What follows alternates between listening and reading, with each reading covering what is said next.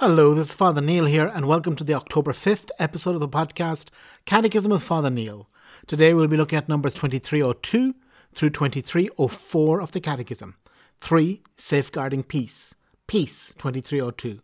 By recalling the commandment, You shall not kill, our Lord asked for peace of heart and denounced murderous anger and hatred as immoral. Anger is a desire for revenge.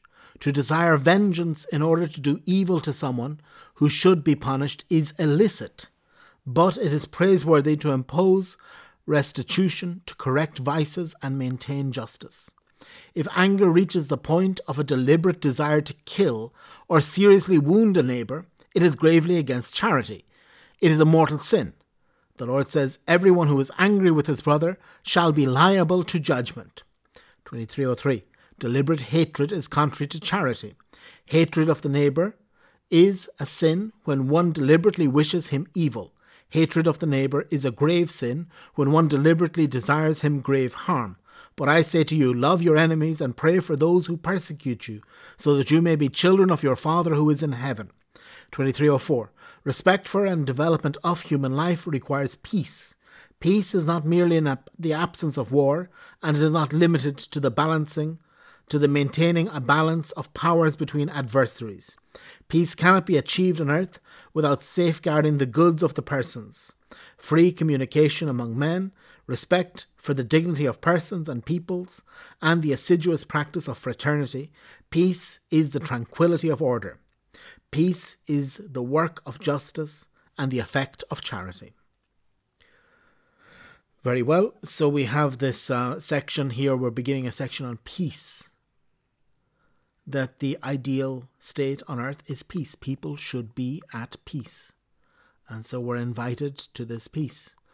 And first of all, it says that in order to have peace, we need to um, we need to avoid anger, sinful anger.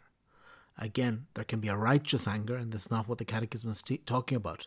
The anger uh, for justice, the anger that Christ had when he cleaned the temple, when he purified the temple, when he cast out the money changers and the sellers from the temple. Uh, but there is also an unrighteous anger. And basically, this is the anger that we usually have. Um, and this is an anger when we desire evil from somebody else, when we desire vengeance, even when they deserve it, even when they have done us wrong. We are invited as Christians to love. And this is where we see the uh, the need for grace, because it's true that most of us have trouble enough loving those who love us, never mind loving those who do us evil.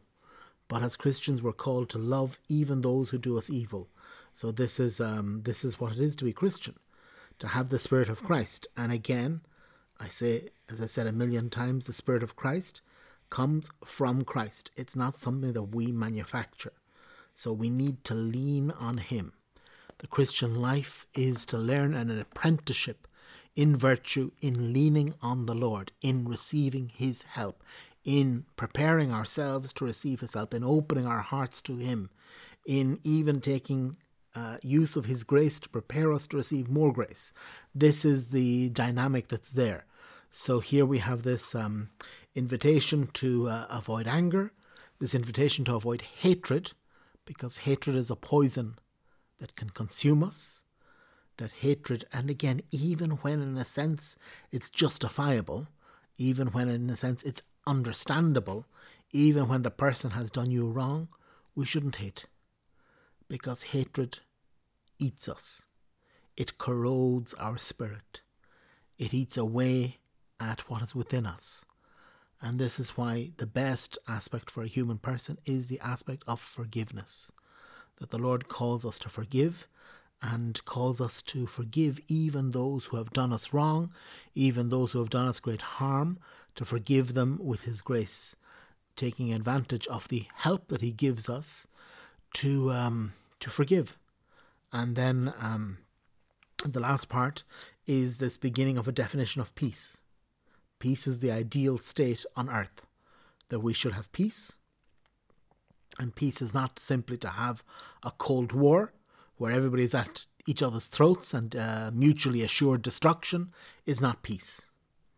Peace is where people can live their lives in freedom, where they can have their uh, ownership of properties and freedom, uh, safeguarding the goods of persons, free communication among men, respect for the dignity of persons and peoples, and the assiduous practice of fraternity. Peace is the tranquility of order, which is that beautiful phrase from St. Augustine's um, City of God, but this tranquility of order, that, that life should be ordered, not chaos.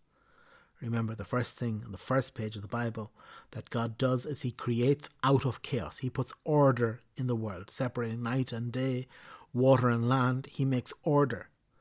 And life should be ordered.